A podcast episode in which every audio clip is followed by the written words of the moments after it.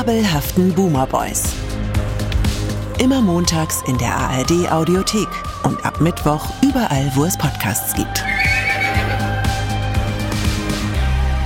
Kalk und Welk sind wieder da und die ganze Welt um uns streikt, aber wir sind die einzigen Streikbrecher sozusagen. Wir sind trotzdem zum Dienst angetreten. Die letzten ja? Deutschen, die noch arbeiten, so sieht's doch ja. mal aus. Wo wäre dieses Land ohne uns, Oliver? Ja, das sage ich dir, ne? Obwohl wir ja auch eigentlich vom Abfahren, ne? Also fahr ab, die Scheiße heißt es ja eigentlich, aber da wir eben, wir haben gesagt, wir machen es trotzdem. Es kann nicht sein, dass auch bei uns hier die Worte stehen bleiben, sondern wir werden vollen Dienst leisten, wie vorher. Ja. Es war wirklich für mich sehr schön nochmal zu sehen, wie unter Schock wir alle sind, wenn es mal so einen richtigen Streik gibt. Das kennen wir ja gar nicht. Ne? In, in anderen ja. Ländern ist das ja Dauerzustand. Und wenn bei uns mal einen Tag äh, nichts mehr geht, dann äh, drehen die Medien nur. Ich fand, die Leute waren recht entspannt. Ich bin an dem Montag, blöd wie ich bin, extra früh ans Auto gestiegen auf dem Weg zu meinem Zahnarzt und war dann Viertelstunde zu früh da. Also nicht mal der, der versprochene Stau. Es war gar nichts. Es war, es war nichts. Dafür sieben Millionen Live-Schalten zu Bahnhöfen, wo ein Reporter steht und sagt, hier fährt kein Zug. Ja, sag bloß. Ja, und es ist auch eigentlich gedacht. Und auch, so, das Chaos ist bisher ausgeblieben bei den meisten, so was ich immer gehört habe. Es war nicht wirklich so richtig, nee, es ist, ist nicht das erwartete Chaos. Aber also ich hätte ja mir gewünscht, mir gewünscht, dass der ein oder andere äh, Sender mal kurz streikt, weil ich wirklich diese, diese Dauerschleife mit der nächsten Live-Schalte zu einem Bahnhof, wo kein Zug fährt und einem Flughafen, wo keine Maschine abhebt, da fühlst du dich irgendwann verarscht. Ja, was haben die denn gedacht, was ein Streik ist? Wieso schicken die einen Ü-Wagen raus, um zu zeigen, was nicht fährt? Ja, das ist ja sowieso so ein toller, so ein, so ein Medientrend, dass man immer das macht, dass man dahin geht, wo nichts passiert und dass man davon berichtet. Also ich erinnere ja immer gerne und wenn, wenn, wenn erwartet wird, dass ein, eine berühmte Persönlichkeit stirbt, ne? wir wissen ja noch alle, kurz vor dem Tod des Papstes, also damals vor Ulrich Klose. Johannes Paul II. meinst du jetzt? Ja, vor ne? Johannes Paul II. noch, als er damals stand und eben wirklich alle 15 Minuten berichten musste, er lebt immer noch. Ja, es ist immer noch nichts passiert, aber es geht ihm auch immer noch schlecht. Und ja. du hast eigentlich nichts, was du sagen kannst. Nein. Aber musst das immer wieder machen. Da wirst du ja auch das nichts immer wieder neu verpacken und kommst, landest dann wirklich bei dem alten Witz, der Papst war nicht in Gelsenkirchen, Schlagzeile des Tages. Ja, da sieht man wirklich, dass wir da auch mal uns ein bisschen dickeres Fell angewöhnen müssen. Also auch wie, wie schnell diverse Kolleginnen und Kollegen aus dem Medienbereich eins zu eins die Sichtweise der Arbeitgeber übernehmen. Äh, auch hier wieder, wir wollen ja gar nicht so oft die Bild zitieren, aber eine Schlagzeile wie äh, was machen die Streiks am Montag Ihnen kaputt? Fragezeichen. Also äh, ich meine, das, wir reden hier zum Teil von, von Busfahrern und Busfahrerinnen, die irgendwie 1,6 äh, verdienen. Und dann kann man ja mal aus Spaß versuchen, damit in Köln oder, keine Ahnung, Berlin oder so zu leben. Äh, ich finde, am Anfang kann man mal solidarisch sein. Man kann ja immer noch genervt sein, dass jetzt irgendwie Natürlich. die Reise nicht so verläuft, wie man das gedacht hat. Aber das ja, viele so ohne Not direkt den Arbeitgeberhut aufsetzen, finde ich doch ein bisschen merkwürdig. Ja, und ich meine, man muss auch immer noch mal dazu sagen, es geht zum Teil ja um Forderungen wie, äh, dass der Mindestlohn akzeptiert wird. Also mhm. der irgendwie überall ist, aber der eben hier in den Tarifverträgen noch gar nicht, noch gar nicht angekommen ist und da nicht stattfindet. Und ich finde auch, am Dienst äh, schon, aber da, da sind trotzdem man, Leute, die wahnsinnig schlecht bezahlt sind. Ne? Ja, und man muss, man muss eben einfach mal daran denken, worum es hier eigentlich geht und dass man jetzt eben mal, wenn man nur mal zur Seite schaut und Frankreich ist ja Streik das Land im inzwischen.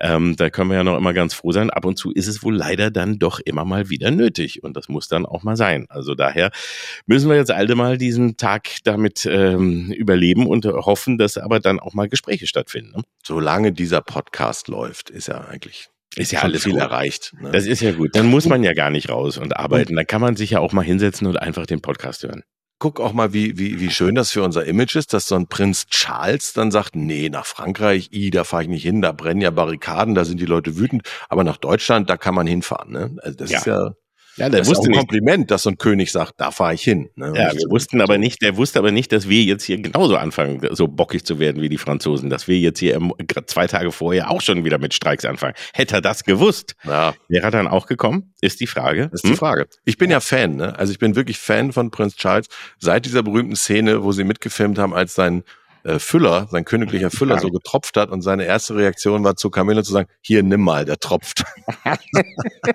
Seitdem ist er mein absolutes Idol. endlich noch mal, der ist noch ehrlich. Ne? Ja. Der zeigt einfach ganz offen, wer die Hosen anderen, wer die, wer die äh, tropfenden Füller entsorgen muss in der Familie. Ja, aber kennst, kennst du das Interview, das mal sein ehemaliger Butler, dieser berühmte Verräter, der alles ausgepackt hat, über die Royals äh, gegeben hat, der hat verraten, dass jemand morgens seine Schnürsenkel bügelt. Das, das ist für mich eine neue Dimension. Da habe ich auch ganz vorwurfsvoll alle angeguckt, die bei mir wohnen. Ich gehe mit ungebügelten Schnürsenkeln vor die Tür. Und ich muss das gleich mal notieren, was ich jetzt noch mit meiner Frau auch mit, ja, auf die To-Do-Liste. Ja, das stimmt. Es ist auch kein schönes Gefühl, muss ich mal sagen, mit äh, ungebügelten Schnürsenkeln. Wie der Pöbel. Deswegen hält der Knoten auch oft nicht. So. Die Schleife. Mhm.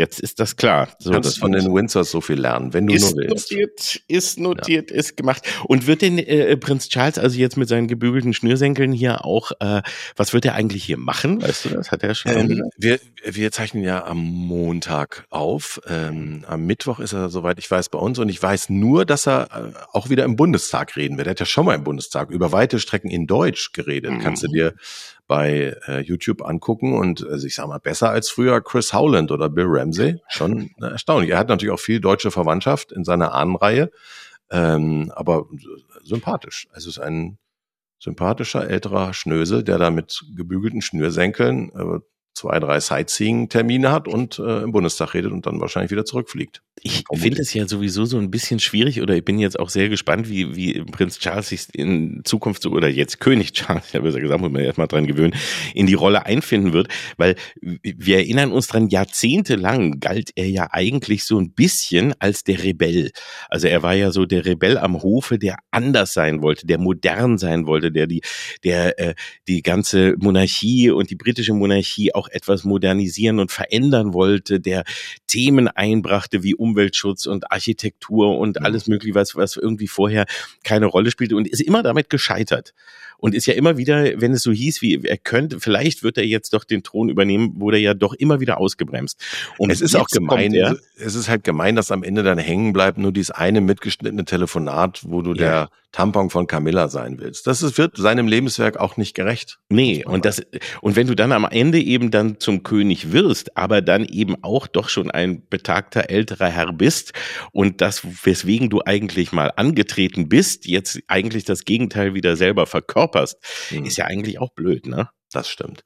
Ja Andererseits, mein Lieber, sind wir ja nicht äh, der Podcast vom Goldenen Blatt oder von stimmt. der Bunten. Wir haben ja, wir haben hier die knallharten journalistischen Richtig. Themen, die hier verhandelt werden. Und da haben wir heute wirklich eins der großen Tabuthemen, nämlich äh, das ZDF hat Geburtstag. Ja. ja, wir wollen auch mal die Korken knallen lassen. Wir wollen feiern einfach. Das, genau. das ist ein Party-Podcast hier ja. ja immer noch. Ne? Und das ZDF wird schon lockere, flotte 60. Ja, hallo. Und äh, ist aber damit noch fünf Jahre jünger als äh, der durchschnittliche Zuschauer. Das ist richtig. Am 1.4.1963 ging es irgendwie los und im ersten Halbjahr 22 war der durchschnittliche ZDF-Zuschauer angeblich 65 Jahre, ich kann es gar nicht glauben. Und der durchschnittliche ARD-Zuschauer war äh, süße 64 Jahre. Ähm, aber das verzerrt sehr. Ich selbst kenne verschiedene Sendungen, die deutlich jüngere Zuschauer haben. Deutlich jüngere. Hm, was, äh, äh, was gibt's denn da? Bares für Rares meinst du zum Beispiel? Böhmermann, äh, Bares für Rares, ja, Wetten das, äh, Heute Show, äh, you name it. Ne? Ach so, ja, da gibt's ja auch noch, das stimmt. Wie lange bist du, wie lange bist du jetzt schon eigentlich äh, beim äh, ZDF bei der Heute Show? Ähm, seit 2009, also seit fast 14 Jahren. Das ist ja immerhin ein Viertel ein Viertel der ZDF-Zeit. Ja, aber verglichen mit der kompletten äh, Zeit ja ein Vogelschiss, wie Alexander Gauland sagen würde. ne? Das stimmt. Aber trotzdem, immerhin, das ist ja doch schon eine ganze Zeit. Das ist ja, ist ja. ja ordentlich. Ne? Ich habe, ich habe gerade zum ersten Mal in meinem Leben Gundula Gause kennengelernt bei äh, einer dieser vielen Sendungen, die jetzt den Geburtstag würdigen.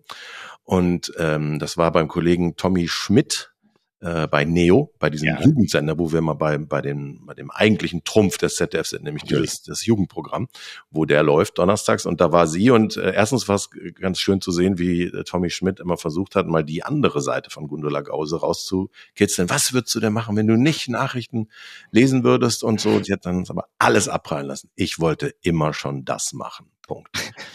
Aber sehr, sehr sympathische Frau. Und die habe ich dann gefragt, weil sie nämlich jetzt seit über 30 Jahren beim ZDF ist, seit über 30 Jahren habe ich sie gefragt, weil mich das interessiert und ich ja auch äh, mich schon mal freuen will. Was kriegt man denn zum 30. Das sind ja bei mir nur noch läppische 16 Jahre.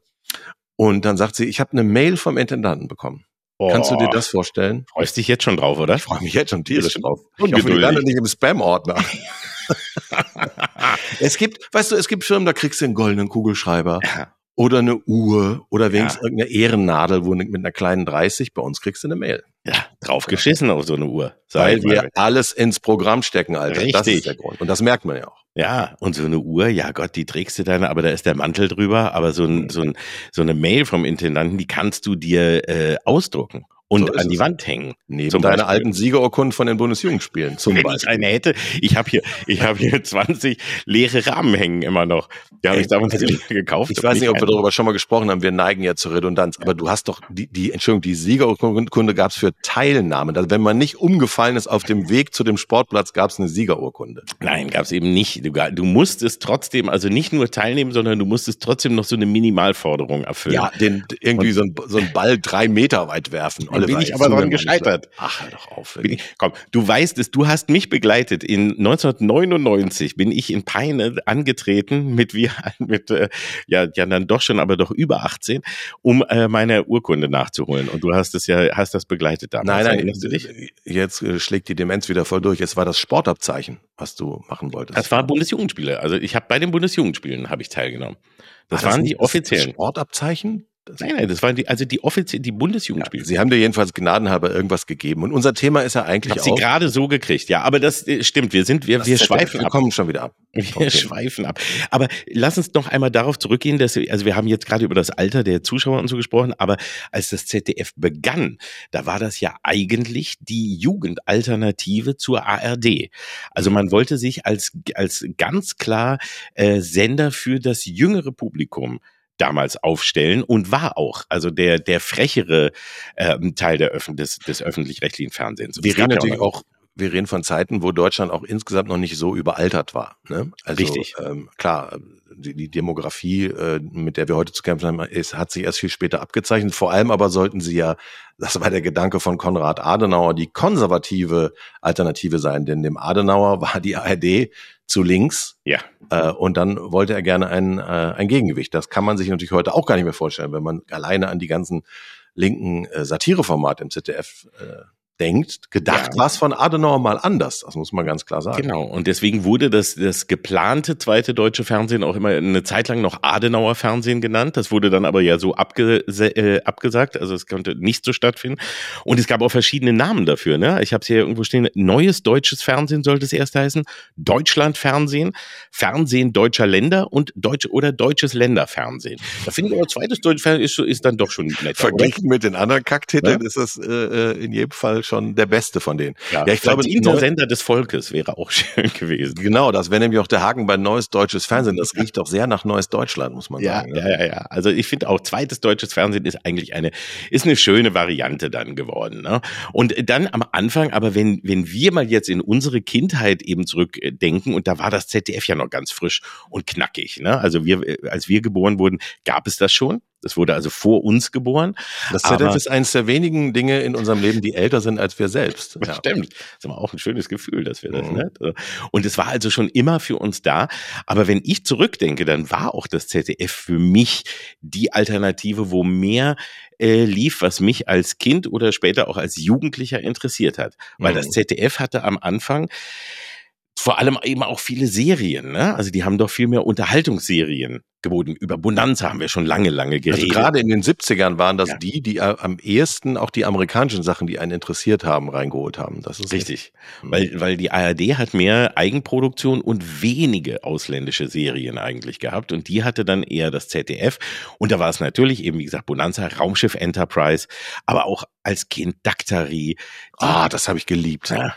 Daktari ja. fand ich ganz toll. Auch das ist so ein Ort, wo man nicht zurückkehren sollte. Man soll ja sämtliche Orte seiner Kindheit meiden. Aber neulich liefen irgendwo auf welchem Digitalkanal auch immer Ausschnitte aus Daktari. Das ist ja komplett in dem Gewächshaus gedreht. Also ist, ich weiß nicht, ob die überhaupt eine Minute in Afrika gedreht haben. Aber mich als Kind hat das völlig überzeugt. Ich muss dazu sagen, ich habe ja auch geschielt Deswegen Ah. war natürlich Clarence, der schielende Löwe, Ein Held. Äh, ein Held für mich. Ja. Ja. War, hattest du auch so eine Frisur wie Clarence dann damals? Damals hätte ich noch die Frisur haben können. Stell mir das gerade vor. Ja, Also, ich hatte Haare, wissen Ja. viele nicht. Aber als Kind hatte ich Haare. ah, Ja. Ja, cool. Ah. Und, und, und, wie ist der Affe? Cheetah? Nee, Cheetah, ne? Das Cheetah, ja. Cheetah, ne? Cheetah. Mhm. Und äh, war auch, und, und, und Judy war die, Die, die äh, Das- Frau, die- die, die, die, von dem, von dem äh. Wammeru hieß doch, glaube ich, das. Äh, äh, Wammeru. Genau. Und, und sie war die Tochter vom Chef und dann gab es noch, hieß der nicht Headley oder so, der immer mit diesem, ja. mit diesem Hut, der so an der Seite hochgeklappt war. Ja. Und die Handlung war eigentlich immer die gleiche. Ne? Irgendwelche Wilderer hatten irgendwas vor oder keine Ahnung. Irgendwer hatte, hatte illegal in den Busch geschissen und die mussten rausfinden, wer das war. Das Ja, war ja. Ein Daktari fand ich, fand ich auch sehr cool. Ja. Fand ich toll. Man war überhaupt damals, aber das ist ja auch äh, der Zeit eben geschuldet, aber man war ja immer fasziniert von Dingen, die woanders spielten. Weil das eben ja auch in einer Zeit war, als eben so, sage ich, Fernflüge, Reisen überhaupt noch gar nicht so möglich waren und man auch wirklich noch nicht so viel von der Welt kannte, weil diese Globalisierung erst viel später begann. Ja. Und deswegen war dann halt sowas wie Daktari und Dinge, die in Afrika spielten und so. Das war immer, wow, das war total faszinierend, ne? Also eine Abenteuerserie, die in Peine spielt, kann ich mir jetzt auch nur schwerlich ausmalen. Aber klar, Heute vielleicht schon. fehlt mir die Fantasie. Ist das auch möglich? Ich sag dir das. Übr- Ein Wochenende mit mir in Peine und du wirst ganz anders darüber reden. Das ist Soko richtig. Peine, sage ich immer noch. Das habe ich immer noch am Zettel eines Stimmt, Tages. eine der wenigen Städte ohne Soko. Übrigens, äh, weil wir eh in dieser Nostalgiestimmung sind, ich bin ja auch äh, dabei bei der Show der Shows, die Oh. äh, am kommenden Samstag ausgestrahlt wird. Die eigentliche Geburtstagssendung, wo äh, als großes Geheimnis behandelt wird, äh, wer die Moderatoren sind. Weil ich weiß nur, wer die anderen Kandidaten sind. Äh, Bilde, glaube ich, irgendwie ein Team mit Dunja Hayali und äh, sind die üblichen ZDF-Kollegen ansonsten auch am Start. Aber die Moderatoren kommen angeblich, ich weiß nicht, ob das stimmt, nicht vom ZDF und werden super geheim gehalten. Ich habe alle Hebel in Bewegung gesetzt, um rauszukriegen, wer da auftaucht. Es ist mir bis jetzt nicht möglich gewesen. Aber sagen wir mal so, Barbara Schöneberger, da gibt's ja irgendwo, steht glaube ich sogar im Grundgesetz, dass die immer ähm, Muss wahrscheinlich dabei sein muss. Ich glaube, da hat man gar keine Wahl.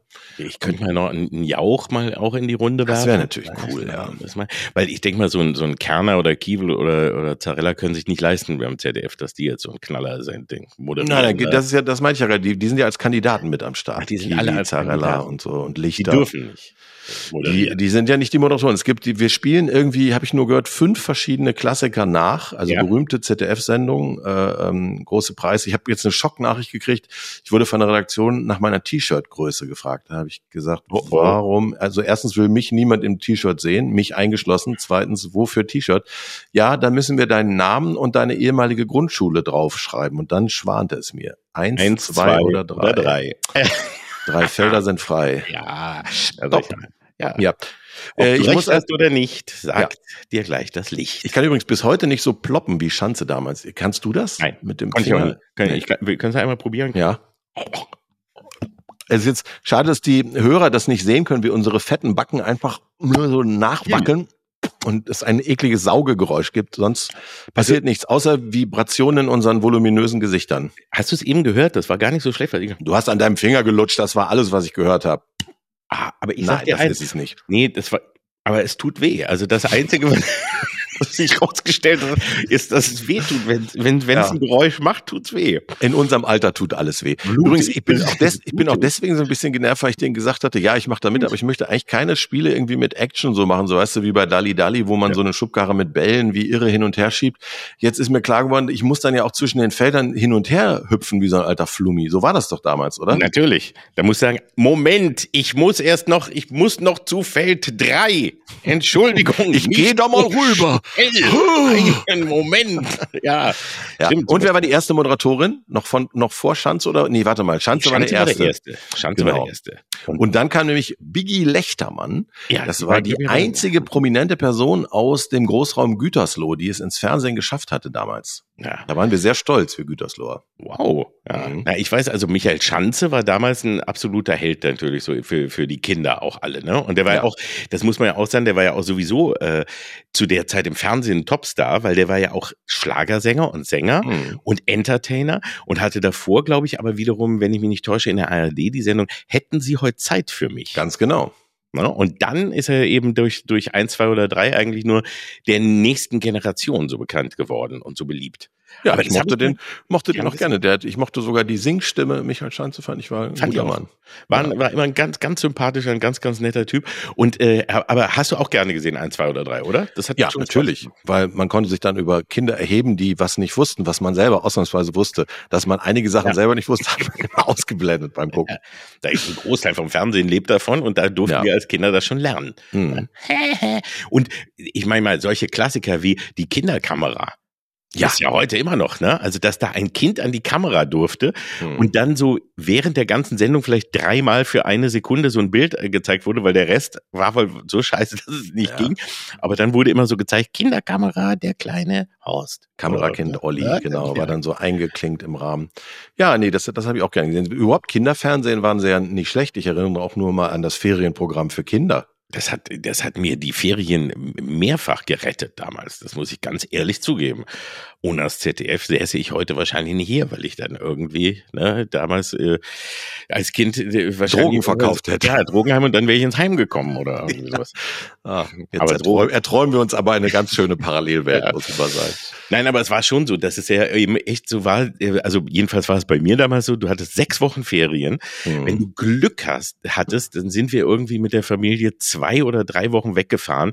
Das war aber auch nicht jetzt so toll, sondern irgendwo äh, in Deutschland meistens irgendwo hin und nicht jetzt in ein Hotel, wo du Das hast Fernsehen du aber schon erzählt. Oder hattest. Das sagen darf. Über eure traurigen Ferien hast du schon genug rum. Hast du einen Fernseher mitgenommen, aber dann zu Hause, die restliche Zeit, die du warst, da hast du ja nicht so viel Entertainment gehabt. Oder war bei dir da immer die Hölle los? Also war da in Hasewinkel Nein hat da der Bär gesteppt. also was, was man sich heute vielleicht nicht vorstellen kann, wenn das Wetter schön war, sind wir ja. zum Beispiel in den Ferien mal in das Freibad gegangen in Hasewinkel, was man die Batze nannte. Die Badeanstalt hieß die Batze, hat sich von Schnaken stechen lassen und Pommes gegessen und natürlich äh, äh, Freunde getroffen. Das gab's schon. Man ging regelrecht raus und traf dort Menschen bei schönem Wetter. Aber sobald das Wetter nicht mehr schön war, war natürlich äh, der Fernseher angesagt. Und Ferienprogramm war das schon eine ziemliche Sensation. Und natürlich die Entdeckung von Anke Engelke, die zwar vorher schon in Schlagersituationen aufgetaucht ist als ganz kleines Mädchen, aber als Moderatorin war das ihr Durchbruch. Das ja, Ferienprogramm für Kinder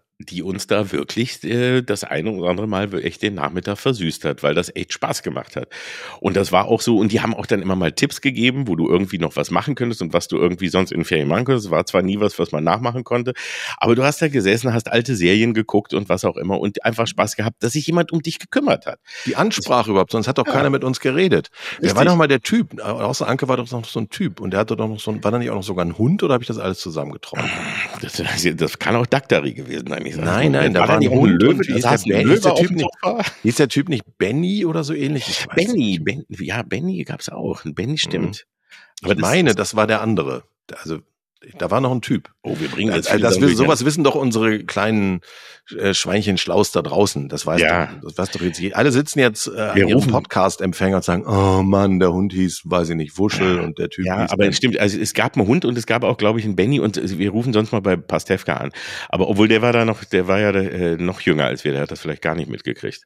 Obwohl der wird das aber trotzdem alles wissen. Weißt du, die traurige Wahrheit ist ja, 1979 ja. fängt das Ferienprogramm für Kinder an. Da war ich 13 und du warst 14. Dass wir das überhaupt noch geguckt haben, ist so erbärmlich, dass man es gar nicht in Worte fassen kann. Da haben normale Testosteron geschwängerte Jungs schon ganz andere Pläne und du sitzt da und guckst irgendwie ah. alte Serien, die dir Anke Engelke verkauft. Bis Denk da mal drüber nach. habe ich da gesessen und das da mhm. geguckt. Es war ja auch ein Schock, als ich letztens festgestellt habe, dass doch auch Gottschalk erst, glaube ich, 87 oder so zu äh, Wetten das gegangen ist, weil man immer so diese Kindheitserinnerungen, die, die einfach so von, von der ganzen Nation immer weiter erzählt werden, wie man mhm. mit der Familie im Schlafanzug mit Salzstangen und Fanta vor dem Fernseher saß bei Wetten das. Und in Wirklichkeit habe ich das nie erlebt. Also weil ich war da schon erwachsen, habe da überhaupt nicht mehr, also die Familie gab es gar nicht mehr, es war alles gar nicht mehr in der Form, aber ich habe das. Die Familie gab es gar nicht mehr. Ja, meine das heißt, Eltern waren da zu der Zeit schon getrennt und ich hab, hatte eine eigene Wohnung auch und so. Also das heißt, ich war, ich kann das nicht, also die, die Gottschalk-Sachen kann ich nicht in dieser Form mit meiner Familie vor dem Fernseher gesehen haben. Und ich habe trotzdem diese Erinnerung, weil ich die so oft gehört habe. Da. Ja, Wann haben sich deine Eltern getrennt? Wie alt warst du da? Da war ich äh, 18.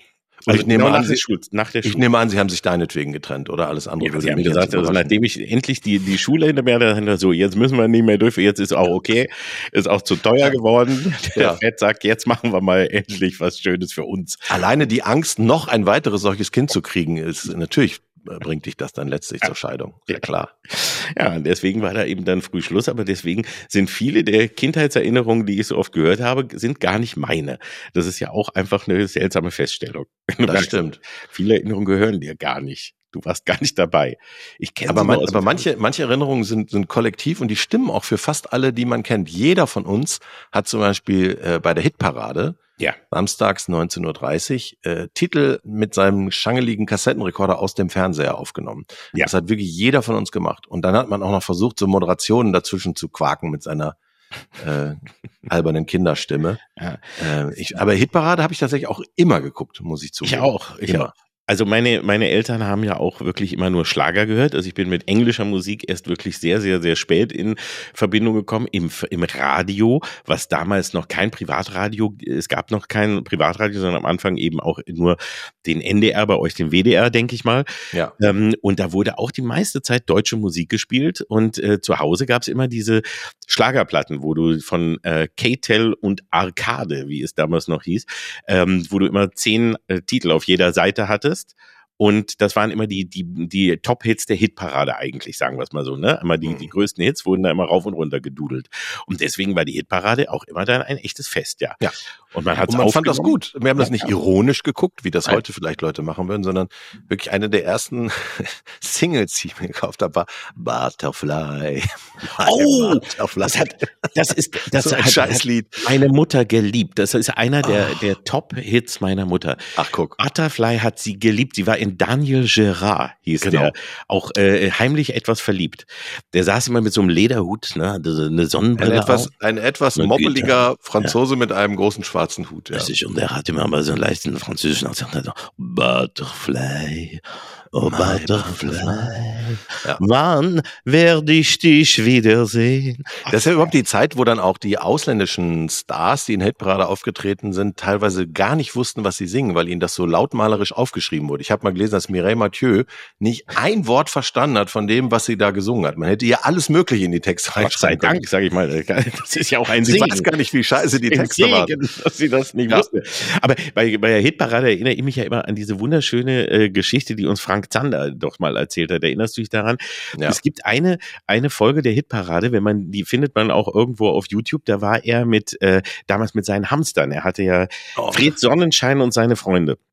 Da hatte er, war, war ja mit zwei, zweieinhalb Meter Hamstern immer unterwegs und hat doch äh, das, das Geburtstagsständchen war ja ein Klassiker damals. Das wurde auch bei uns immer äh, alles Gute zum Geburtstag jedes Jahr aufgelegt. Kennst du das auch noch? Ja, ja, klar. Alles Gute zum Geburtstag. Und dann gab es den Ententanz, der auf Deutsch in der Version von Fred Sonnenschein und seinen Freunden gesungen wurde, nämlich Wenn wir alle Englein wären. Ja. So, und damit war er natürlich bei der Hitparade irgendwie dreimal Platz eins und beim einmal also auf Platz eins, das war zu der Zeit, als sie das schon ein bisschen modernisiert hatten und dann kamen diese Drehsäulen, die so auseinander gingen und dann war der Auftritt immer. Mhm. Und jedenfalls sagt Dieter Thomas Heck sagt dies an, Frank Zander kommt raus, aber die Hamster sind nicht, kommen nicht. Und äh, alle sind ganz verwirrt und Heck ist verwirrt und Frank Zander und dann kommt ein Hamster und dann der zweite und es ist totales Chaos und keiner wusste, was ist los. Und da hat Frank Zander uns die, die Geschichte erzählt, was wirklich passiert war, nämlich in diesen Hamsterkostüm steckten zwei junge Frauen und die waren eigentlich ein lesbisches Paar. Die eine aber von denen war nicht, also war bi und hatte vorher eine kleine Affäre angefangen mit Stefan Remmler von Trio, der auch dort vor Ort war. Ja. Das führte dazu, kurz bevor der Auftritt war, dass Haben sie also raus zerstritten? mussten, haben, kam das raus und die Hamster haben sich hinter der Bühne geprügelt. Aber sag mal, Das heißt- denn, muss ich mir das so vorstellen, dass die, dass die eine dann dazukommt, wie die andere in ihrem Hamsterkostüm mit Stefan Remmler, äh, Remmlert oder? Das ist jetzt deiner Fantasie überlassen, was Okay. da wie passierte, ob sie, Ja. ob sie wirklich den Remmler in den Armen des, des Hamsters mit dem blauen T-Shirt oder mit dem roten und der Mütze oder wie. Ja. Ne? Und da, äh, das wissen wir alles nicht. Auf jeden Fall, ich, mir reicht schon die Vorstellung, wenn ich mir vorstelle, wie die zwei Hamster sich äh, prügelnd auf der Erde rollen, ja. während, während das Playback startet und der arme Frank Zander raus musste und dann die von, von irgendwelchen ZDF-Securities auseinandergerissen und durch diese, durch diese Drehtür geschubst ja. werden und dann irgendwie da doch noch ihre, äh, ihre Performance Es muss eine mussten. unglaublich schöne Produktion gewesen sein. Ich habe auch sehr viele geile Geschichten gehört von Mike Krüger, der da ja auch regelmäßig aufgetreten ist mit Hits wie Das ist Bodo mit dem Bagger und der baggert noch. Der kennt also die ganzen, die ganzen Geschichten und der sagte mir, die waren damals in dem alten Hotel Schweizer Hof, was es heute gar nicht mehr gibt, äh, fast eine Woche für eine Folge äh, Hitparade, obwohl die ja live war. Aber die haben einen Tag dann nur Licht geprobt, einen Tag nur Ton geprobt und hauptsächlich saßen sie da in der Bar vom Schweizer Hof und haben sich wirklich mit Druckbetankung besoffen. Also die Schlagerbranche war ja, glaube ich, sowieso legendär, was Alkohol ja. angeht. Haben wir ja dann auch gelernt, als wir mit diversen, wir wollen sie jetzt mal ausnahmsweise nicht namentlich nennen, Schlagerstars für Neues vom Wichser gedreht haben, wunderten wir uns ja, warum die auf einmal zwischendurch so äh, übellaunig wurden und irgendwie die Geduld verloren haben. Und dann sagt uns jemand, das sind Schlagersänger aus den 70ern, ihr müsst denen jetzt ganz schnell Alkohol besorgen, sonst haben wir hier ein Riesenproblem.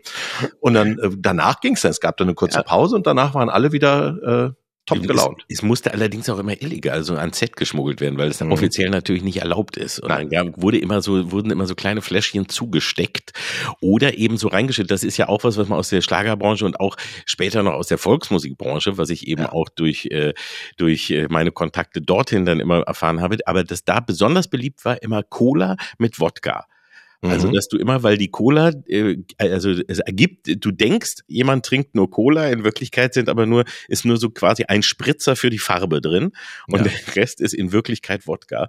Und dass das auch immer noch, heute auch, glaube ich, war immer noch sehr, also bis vor kurzem jedenfalls noch immer sehr beliebt war. Also hohe Quoten erreichst du nur mit hochprozentigem, das lernt man aus der Hitparade. Was man vom Erfolg des ZDF auch lernen kann, ist, man muss mal weggehen von der Samstagabendshow. Das zweite war meiner Meinung nach das erste, was konsequent auch auf so Werktagsshow-Unterhaltung ja. am Abend gesetzt hat. Und äh, natürlich war der große Preis immer so ein bisschen wie die Verlängerung der Schule, weil jetzt Wim Tölke jetzt ein äh, super sympathischer Mann, aber jetzt kein Entertainer in dem Sinne. Das war ja wirklich so ein bisschen wie abgefragt werden. Ne? Dann saßen ja. diese Eierköpfe in diesen runden Plastikdingern und das waren ja, das war ja so die Erfindung des, des Nerdtums im Fernsehen, dass da einer irgendwie Spätromantik äh, in Frankreich als Thema hatte und du saßt dann als Kind davor und dachtest, mein Gott, warum es, weiß dieser Mensch das? Und es war aber auch immer, also es war hochseriös und immer sehr ernst und Total. es war eben Nerd, also da war Nerd noch wirklich was Unangenehmes, weil das waren halt auch Nerds, die konnten noch gar keine, keine popkulturelle Erfahrung haben, weil die ja da erst zu der Zeit entstand. Also das heißt, die mhm. haben wirklich nur meistens Schulbuchwissen sich angeeignet und Auswendig das gelernt, richtig, ja, ja, langweilig dann eher doch so auch als äh, gerade jüngerer Mensch. Und äh, ich weiß, dass ich eigentlich mit keinem der Themen, über die die geredet haben, Nein. was anfangen konnte. Oder? Zwischendurch kam Fritze Flink, der lustige Berliner ja. Taxifahrer, und hat dann mit äh, Herrn Tölke kurz mal Tacheles geredet. War, das war die Stimme des Volkes gewesen damals. Oh, aber er wählt heute wahrscheinlich auch AfD, würde ich mal schätzen. Aber, aber was wir geliebt haben, waren natürlich Wum und Wendelin. Da müssen wir natürlich. Ja. Wum und Wendelin, der äh, vielleicht auch, also viel, die meisten wissen es, aber wer es nicht weiß, dass es ja eigentlich eine, eben eine Erfindung war von Loriot. Und Loriot hat Wum und auch Wendelin am Anfang viele Jahre ja auch die Sachen wirklich, also gezeichnet, A, erfunden, gezeichnet und auch gesprochen. Genau. Und später erst wurde das übernommen von Jörg Knörr, der bekannte Stimmenimitator, der dann eben äh, weiter statt Loriot gesprochen hat.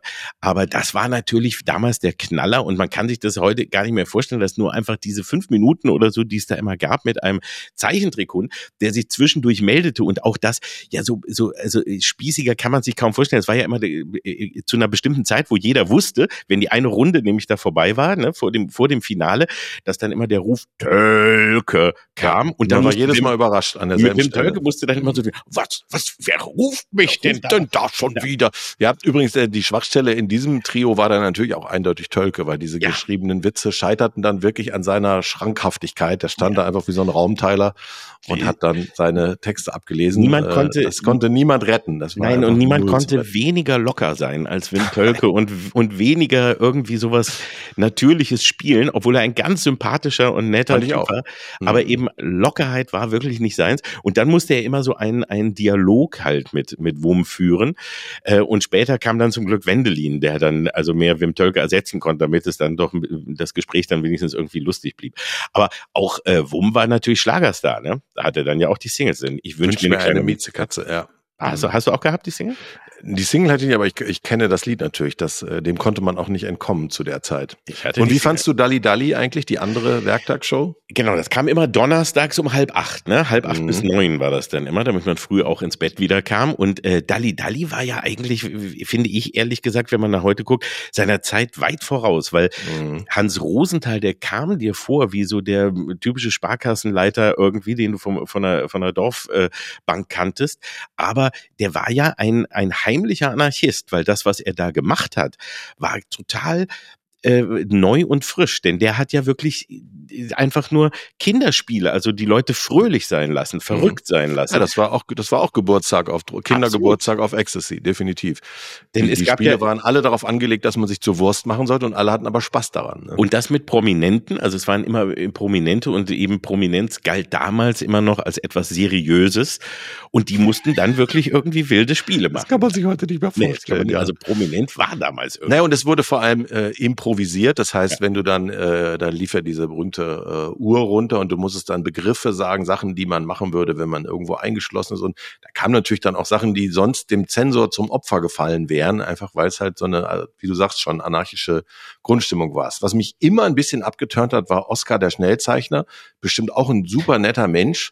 Aber die Bilder waren einfach scheiße. Ich dachte, ja, ist ja toll, dass der schnell malen kann, aber gut malen kann der nicht, meiner Meinung nach. Mal, nimm dir doch mehr Zeit und mal lieber ein schönes Bild, Oscar. Halt ich Die immer hat so. aus der Zeit, ne? Also es ging immer um eine bestimmte Sekundenzahl aus einem Spiel vorher und dann musste Mhm. er immer diese Sekunden, also diese Zahl aufschreiben und hat dann daraus was gemacht. Also aus Genau. der fünf wurde dann eben so der runde Arm oder irgendwas und dann gab es irgendwas zu gewinnen wie eine Angelroute oder irgend so und wie und das musste er da irgendwie immer reinzeichnen und das war immer der Mhm. Hammer. Und überhaupt aber, dass da bei Dalli Dalli, was ja auch neu war, dass auf Tempo was gemacht wurde. Ja, Das ja. Fernsehen war ansonsten zu der Zeit ja extrem gemächlich.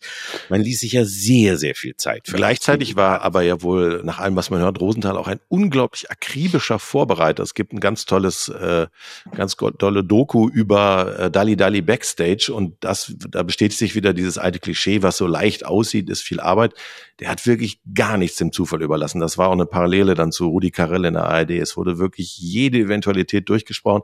War auch wohl echt tough zu seinen Leuten da. Also der hat auch die Mitarbeiter an Grenzen geführt. Ähm, aber da, dem Ergebnis hast du es halt gar nicht angemerkt. Das Einzige, was ich immer so ein bisschen cheesy fand, war, wenn du dich erinnerst, dieses Ende, schon im Schlussapplaus fast, dann wurde ja immer was gespendet, was da, ähm, was die Promis oder was man gemeinsam erspielt hatte. Und dann hat sich Rosenthal immer so zur Kamera eingeredet und hat dann immer die Geschichte von irgendeiner Familie und das war dann immer, nachdem du jetzt einen zwei Stunden Kindergeburtstag gesehen hast und, und ausgelassene Fröhlichkeit, der Vater hat äh, sein Bein verloren und äh, dann ist der Hund der Familie hatte Hodenkrebs und es gehörte gar nicht mehr auf. Es war wirklich dann also drei Minuten wirklich echtes das- menschliches Elend und an die geht das Geld. Ah, tschüss, Abspann. Das Ja, war das ein war ziemlich harter. Break. Ein Downer, wie man das so sagt, das stimmt. Aber andererseits ist es dann ja auch immer verblüffend, wenn du die, die wirklich ja tragische Geschichte von Rosenthal und seiner Familie Absolut. äh, gehört hast und was er, wie er das dann aber doch geschafft hat, dann aber wiederum Deutschland wirklich die eben einen, einen gewissen Teil der verloren gegangenen Lockerheit und Fröhlichkeit wiederzugeben. Mhm. Das war schon ein Hammer. Also das ist so, ich finde, er er gehört zu den absolut unterschätzten Moderatoren, weil man Definitiv, ja. weil man ihn eben nicht, also der war ja kein Entertainer-Typ. Also der war ja nicht so, dass der jetzt ging und mal einen Witz gemacht hat. Ich glaube, er hat auch nie ein, äh, äh, die Leute einmal so zum Lachen gebracht. Er war ein klassischer, ein ganz klassischer. Naja, und er war gut darin, sich, sich Spiele selber auszudenken. Der kam ja vom Radio und hatte da auch schon äh, eigene Shows, Radioshows. Und das war, glaube ich, immer sein Ding, sich so Rubriken und Spiele auszudenken. Das können ja auch nicht viele. So, weißt du, was man heute so zurecht abfeiert, wie wer steht mir die Show? Und im Grunde ist er da so ein früher Vorreiter, weil er sich auch ganz viele Sachen wirklich selber ausgedacht hat. Also, Ja. Also definitiv Dalli- beeindruckend. Dalli Dalli war schon eine echt, äh, eine echt coole Sache, die es aber auch schwer ist, in die heutige Zeit zu bringen. Es ist ja häufig versucht worden, Mhm. aber es sind so, ich finde, es ist halt schwierig, weil es war für die damalige Zeit, es war wirklich, für die damalige Zeit war es richtig frisch und neu und für Naja, überhaupt, dass du mal Prominente aus anderen Bereichen, wie, weiß ich nicht, Fußballer oder so gesehen hast, die dann in so einem Showrahmen auf einmal locker sein mussten. Ja. Heute ist das ja ganz normal, dass man auch in anderen, Standard. in anderen Formaten auftaucht. Damals war das schon was Besonderes. Wie fandst du denn Disco eigentlich? Oh, Disco, ja, das ist natürlich auch Disco. Also das, das Schlimme ist ja, also Disco war ja so ein, eine, ein seltsamer Hybrid. Ne? Das, also es war die erste Sendung im ZDF, die eben ja im Wechsel mit der Hitparade lief und die, wo, wo auch internationale Musik gespielt wurde, aber mhm. gleichzeitig ja auch Schlager. Also es waren, es waren Schlagersänger da, es waren ähm, Stars eben aus der Disco oder aus der internationalen Musikszene und dazwischen Ilja Richter mit seinen Sketchen. Ja, und die waren dann immer so in Richtung Operette gehen. Ne? Ah. Also das war ja immer, weil er kam aus aus der ja wirklich von also klassischen Ausbildung her und hat immer irgendwie versucht irgendwelche Sketche in Operetten oder in irgendwelchen Tanz. Naja, klassische Ausbildung. Äh, er hat natürlich auch in, in Filmen mitgespielt wie äh, Tante Trude aus Buxtehude oder wie das alles hieß. Der hat ja wirklich ganz schlimme Filme auch mit auch mit Karel gemacht. So richtige Wenn deutsche Kino. Kommen. Genau, die, diese, diese Art Filme. Und, äh, äh Schule, äh, welche war es? Plem Plem, die Schule, oder, ah, ich weiß jetzt gar nicht mehr welche. Weiß ich auch nicht mehr. Also Plem Plem Filme jedenfalls und ja. dann bei Disco wollte er, da war das halt irgendwie das Gewagte, dass man irgendwie dann die Schlagerauftritte kombiniert mit den Sketchen, die er, glaube ich, auch zum Teil geschrieben hat, wo er immer mitspielen musste. Und da gibt's heute noch wirklich unvergessene Einspieler. Also ich empfehle allen, guckt euch die Szene mit ihm und Bertie Vogt ja, an. Bertie Vogt mit Zylinder und äh, äh, Anzug und sie, sie singen zusammen einen Sketch und es ist einfach mit so das Schlimmste, was wahrscheinlich je im deutschen Farbfernsehen gelaufen ist. Das müsste man eigentlich, würde ich mir davon mal eine Compilation wünschen, also nur die Sketche mit Prominenten, weil da mussten ja auch sogar äh, wie Mark Hamill, Luke Skywalker und andere, die dann irgendwie da kamen und irgendwelche kurzen Sketche mit ihm drehen mussten und das nicht verstanden haben, was sie mhm. da taten und ich glaube, wenn sie das verstehen würden, also die würden noch heute nochmal den Flieger zurücknehmen und noch Anwälte schicken und das aus dem Archiv löschen lassen. Was ich allerdings toll fand bei Disco waren immer diese Disco-Tänzer. Da waren doch immer so, ich weiß gar nicht, ob die gecastet waren oder ob das echte Studiopublikum war, diese Leute in den klassischen 70er Jahre bunten 70er Jahre Klamotten, die dann immer so mitdancen. Das war Publikum. Sich wiegen. Das war ja. echtes Publikum, ja, ja. Das saß, saß da und das durfte dann auch ein bisschen so mittanzen und mitmachen. Und auch legendär natürlich immer, dass es eine Gewinnerin gab, ne? Und dann kam ja immer, ne, die, und der absolute Hauptgewinner des ersten Preises wurde dann immer so angekündigt und dann war, ne, Licht aus, wom, dann wurde das Licht ausgemacht, dann der, der Spot auf den, oder die Gewinnerin, ne, ne Spot an, und dann wurde, wird eben, äh, wurde immer der Name genannt und die, die, diese Person, die dann da war, wurde dann von ihm persönlich begrüßt, Hände schütteln und kriegte irgend so einen Pseudopreis, der mit irgendwie der was gab's denn? Ich weiß das gar nicht mehr. Das war dann irgendwas, was meistens mit den Sketchen zu tun hatte. So. Da gab's hm. dann immer so ein kleines Andenken oder so. Aber ja. diese Dinger sind halt so diese Rituale, ne? Also das ist ja echt auch so ein äh, was, was das ZDF ja auch jede Menge von erschaffen hat in der damaligen Zeit Rituale. Äh, sie haben Dalli Dalli eben gesprochen, aber jeder weiß, wie das ist Spitze, wie Hans Rosenthal in die Luft gehüpft ist. Jeder kennt nur eben, der damals gelebt hat, Licht aus Spot an oder und, und all diese Sachen. Das sind ja. Sachen, die hast du wirklich abgefeiert dann. Das Spannende ist tatsächlich, dass es einen Bereich gibt, wo, wo sie fast, ich glaube, 30 Jahre Pause gemacht haben. Das ist ausgerechnet äh, Humor und Satire. Also mal mhm. abgesehen mhm. von den Sketchen von von Disco. Äh, da, dazu gibt's halt die, die schöne Geschichte, die ich ähm, letztes Jahr mal erfahren habe, weil ich eine Abschiedsrede für den scheidenden Intendanten Bellut äh, halten sollte. Ähm, und zwar war ja äh, Dieter Hildebrand war ja äh, ein ZDF-Mann. Der hatte Richtig. die wirklich hervorragende Sendung Notizen aus der Provinz. Genau. Die lief äh, aber auch, glaube ich, nur so ungefähr drei Jahre. Und es war für mich total interessant zu sehen, dass der am Anfang auch in einem Anzug an einem Schreibtisch gesessen und Ausschnitte aus Politikerreden gesendet hat. Das kam mir irgendwie bekannt vor. und dass sich damals äh, Politiker, unter anderem Herr Schwarz-Schilling, und, und auch andere namhafte Politiker beschwert haben beim ZDF, weil sie gesagt haben, wenn da jemand mit einem Anzug sitzt an einem Tisch und es werden Ausschnitte aus Politiker reden, dann könnten die Leute das ernst nehmen und denken, das wären Nachrichten. Das geht nicht. Dann sollte das untersagt werden. Und äh, diese Sendung wurde am Ende mehr oder weniger abgesägt. Er war schon mal ausgefallen mit einer Folge über zu, zum heiklen Thema Abtreibung. Das war ihnen deutlich zu heiß. Und dann stand das große Wahljahr an Helmut Schmidt gegen äh, Franz Josef Strauß. Da war das Land ja schon mal so ähnlich polarisiert wie heute.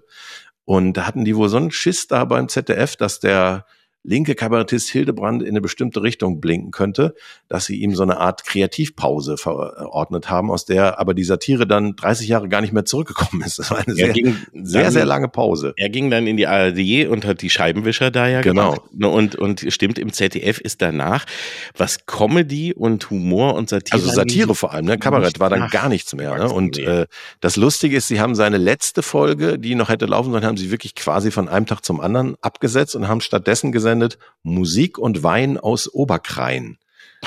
Das war das Ersatzprogramm für Dieter Hildebrand. Aber das war ja auch als Comedy gedacht, ne? Musik, aus heutiger Sicht würde man sagen, ja. Aber ich erinnere mich auch noch, wo du sagst, eben auch den, der, was den politischen Einfluss anging, dass Roger Willemsen, der äh, wunderbare und leider viel zu früh verstorbene, damals die Geschichte erzählte, er hatte ja Willemsens Woche mhm. äh, damals und hat da ähm, eben auch Politiker und Politikerinnen immer zu interviewt, weil es war ja eigentlich auch, äh, er, er kam ja auch daher. Und dann hatte er, glaube ich, mal äh, Joschka Fischer zu Gast und sie sprachen über Helmut Kohl mhm. und es ging darum und er machte diesen äh, leichten Scherz nur irgendwie, dass die Doktorarbeit von Helmut Kohl äh, anderswo als Arbeitsverweigerung äh, eingestuft worden wäre. So, ja, kleiner Scherz heute also wirklich ne so und dieser Witz hat eine, hat eine derartige Welle ausgelöst, dass äh, Willemsen zum damaligen Intendanten auf den Lerchenberg zitiert wurde und er wusste nicht, worum es ging und ähm, sagt, er, er kam da rein und der hat ihn mit Leichenvitamine empfangen und ihm gesagt, Herr Willemsen, Sie haben unserem Kanzler sehr, sehr wehgetan. und danach bekam Willemsen äh, für lange Zeit das Verbot, äh, Politiker einladen zu dürfen. Mhm. Und deswegen ist er dann auch. Äh, Markus Lanz ohne Politiker vor. Ja. Das ist schwierig. Weil das damals also schon so ein Satz hat dazu gereicht, dass das eben wirklich mhm. eine derartige Katastrophe ausgelöst hat. Das sind, ja, deswegen ist das wirklich traurig, dass das ZDF da so lange brach lag. Aber dann kam ja einer und hat das ZDF äh, bisschen gerettet. Ich weiß nicht mehr, wie der hieß. Die letztlich hat natürlich vor allem hat die Anstalt, und hatte wilde Haare, aber ich weiß ne? nicht mehr. Nein, nein, lange vor uns kam ja äh, Neues aus der Anstalt, ja. hieß das noch, mit äh, Priol, der hat wirklich wilde Haare und äh, äh, Schramm und äh, ohne die hätte es ja auch die heute schon nie gegeben. Die ja. waren ja schon ein paar Jahre erfolgreich und wir durften erstmal hinter denen senden im Windschatten. Also wir können es ja mal so äh, formulieren, das ZDF hat sich ungefähr drei Jahrzehnte Denkpause genommen, ist dann aber mit einer wirklich guten Satiresendung äh, zurückgekommen, ja. ne, nämlich der Anstalt. Aber sag mal, was am Samstag ja, äh, was wird noch, du sagtest, da werden ja fünf Shows. Äh, also Wetten gespielt. das, Wetten das wird, ja. äh, glaube ich, dabei sein. Eins, zwei oder drei, der große Preis. Dali Dali. Ich glaube auch Dali Dali. Ich, Hitparade habe ich auch gelesen. Hitparade, das könnte sein. Ich weiß eigentlich nicht genau, was das heißt. Kommt dann einfach, kommt dann nochmal Katja Epstein und singt nochmal Wunder gibt es immer wieder. Ich habe keine Ahnung. Mal sehen, wer, wer, wer noch äh, auftreten kann von damals. Ja. Aber ich, also ich habe es eigentlich gelesen und wetten das, ja, werden sie wahrscheinlich auch ein Mini-Wetten das irgendwie wohl. Also ganz ohne äh, äh, Gottschalk wäre jetzt auch Majestätsbeleidigung, muss ich mal sagen. Er muss ja in irgendeiner Weise zumindest vorkommen in der Sendung. Ich weiß jetzt nicht, wie sie es hinkriegen, aber er muss ja da irgendwie involviert sein. Weißt du übrigens was abschließend, weil wir ja. nähern uns schon dem ja, Ende dieser Folge, die ja geradezu ideal ist für 14-Jährige, für die wir jetzt auch eine Stunde hätten Tschechisch sprechen können, hinter uns liegt. Was, was mich äh, in der Rückschau immer am glücklichsten gemacht hat, waren die tatsächlich die berühmten Vierteiler vor Weihnachten. Ja. Weihnachtsvierteiler, ähm, das der stimmt. Robinson Crusoe, äh, Schatzinsel und mein persönlicher Liebling äh, Lederstrumpf. Ja. Das fand ich ganz, ganz großartig, diese Sachen. Die waren auch so ein bisschen Literatur, Azi-Fazi, aber noch genug Abenteuerfilm, dass man auch als Kind noch Spaß dran hatte. Das ist auch etwas, was ich ehrlich, äh, ganz ehrlich auch vermisse, weil das war mhm. immer ein, ein Event damals, weil du hast halt auch, ich sag mal, solche epischen Erzählungen damals nicht gekannt. Also Serien waren ja immer eigentlich so kleine, kurze, abgeschlossene Episoden, mhm. aber dass du halt dann viermal anderthalb Stunden hattest, die dann ja. eigentlich ja meistens ein Epos oder so erzählten, äh, war schon was ganz Besonderes. Aber auch die, auch bei denen ist es so, ich habe ein paar davon äh, letztens auch mal gesehen, die, als sie wiederholt wurden. Nicht ja. alle sind wirklich so richtig gut gealtert. Also ich erinnere mich an äh, zwei Jahre Ferien, fand ich zum Beispiel ja. ganz super spannend. Habe ich dann jetzt irgendwann mal wieder gesehen in der Wiederholung und war doch echt sehr verblüfft, dass da so, also alles das, was du heute einer klassischen Erzählung zuordnest, irgendwie gar nicht geschah. Das, da passiert dann einfach, dann waren sie am Ende, waren sie plötzlich wieder da. Alle Konflikte, die aufgebaut waren, wurden nicht zu einem Ende geführt. Es waren einfach so, man hat so einfach sechs Stunden ja. mal was erzählt, aber es hat irgendwie gar nicht so richtig zusammengefasst. Äh, Andere Sachen sind wiederum gut gealtert. Neulich lief irgendwo eine Folge vom Seewolf. Der Seewolf war super Harmsdorf, der ja wie meistens äh, synchronisiert wurde, weil er gar nicht spielen konnte, aber egal. Das ist zum Beispiel ein richtig guter, spannender Vierteiler. Den das kann man. Ist ein, ist ein Abenteuerfilm, der auch wirklich heute noch funktioniert und auch da, wenn wir über kultige Momente sprechen, die zerdrückte Kartoffel, Wer, ja. wer, hat nicht irgendwann versucht, auf dem Schulhof eine Kartoffel zu Eine gekochte Kartoffel eine zu zerquetschen. Aber der Moment, wo er, wo ja. er wirklich da mit, mit bloßer Faust eine rohe Kartoffel. Ich finde es auch super, so als Drohgebärde. Jemand nervt dich irgendwie, du nimmst so eine Kartoffel und zerquetscht und dann hört er auf, dich zu nerven, weil er denkt, Alter, der kann eine Kartoffel zerquetschen. Ah, das ist ja der Wahnsinn. Na, und wir waren froh, wenn wir, wenn wir irgendwie Kartoffelpüree vielleicht mal in der Hand überhaupt, wenn, wenn, wenn das überhaupt reagiert hat auf uns. Genau. Ah, das wir es geschafft haben, instant Kartoffelpüree die Tüte zu zerreißen. Da waren wir schon stolz. Also wir appellieren an dieser Stelle an das ZDF ja, in Mainz auf dem Lerchenweg. Bringt den Vierteiler zurück. Ja, es macht keinen Sinn im Streaming-Zeitalter. Es ist uns aber egal. Wir wollen das zurückhaben. Ja, dann sagen wir aber jetzt herzlichen Glückwunsch ZDF. Ne? Ja, auf die nächsten Happy 60. Birthday, auf ja, die nächsten 60. Genau. Und ja, man muss auch sagen, also wirklich ohne das ZDF, äh, da hätte es auch trauriger ausgesehen damals, weil das ZDF uns da vor allem in den in den 70ern und in den frühen 80ern mit Serien, die wir eben erwähnt haben von Dr. auch mit ein Colt für alle Fälle und was alles dann später die zwei, die Straßen von San Francisco, all das hat uns das ZDF beschert. Aktenzeichen XY, Nachbarn denunzieren. Also, da kam man ja vorher gar nicht drauf. Ja, wir hätten uns auch nach 19 Uhr noch auf die Straße getraut, wenn es Aktenzeichen XY nicht gegeben hätte. Aber so sind wir anständige junge Männer geblieben, die zu Hause blieben bei Mit Abstand das Unheimlichste, was da je gelaufen ist, weil du wusstest, es ist mal passiert. Also wenn da, die Einspieler waren ja popelig, aber wenn es dann ja. hieß, Erna F. ahnte noch nicht, dass diese Radtour ihre letzte, hat sich doch weggegruselt. Ja, und vor allem das Schlimmste war, nicht nur du wusstest, dass das echt war, sondern du wusstest, die Täter sind noch auf freiem Fuß. Irgendwo die gerade bei dir im Keller warten. Ja, Na, genau. Da bist du dann nicht mehr hingegangen. Deswegen, Nein, sowieso nicht. So, warum auch? So konnte man das aber schaffen, dass man die Kinder brav gehalten hat. Die sind nach 19 Uhr nicht mehr rausgegangen, sind schön ins Bett gegangen, freiwillig, weil sie Angst genau. hatten vor Aktenzeichen XY. So einfach. Also vielen Dank ZDF für so vieles. Ne? Und von äh, mir sowieso. Ne? ja, du sowieso. Aber auch ich sag Danke. Und ich habe gar keinen Grund. So, ich darf das auch mal sagen. Ne? Obwohl halt, nee, eins muss ich sagen, äh, wir, äh, Löwenzahn Kindersendung, ich bin ja ein bisschen ZDF, ich bin die Stimme von Keks, von dem Hund von Löwenzahn. Ach, richtig, ja, natürlich. Ja, und all die äh, Eltern, die jetzt ihre Kinder mal ans ZDF und an so spannende Sender ranbringen wollen, mhm. an den. Kika, die können Löwenzähnchen hören und die Stimme vom Hund, das bin ich. So. Ja, mal gucken, was das jetzt mit den Quoten macht. Diese Info, vielleicht war das ein Eigentor, mein Lieber. Ja, wie bei Dalli Dalli enden wir mit einem Downer. Genau. In diesem Sinne, bis nächste Woche. Bis nächsten Mal. Tschüss. Kalk und Welk. Die fabelhaften Boomer Boys. Der ARD-Podcast mit Oliver Kalkofe und Oliver Welke. Produziert von Radio 1. Immer montags in der ARD-Audiothek und ab Mittwoch überall, wo es Podcasts gibt.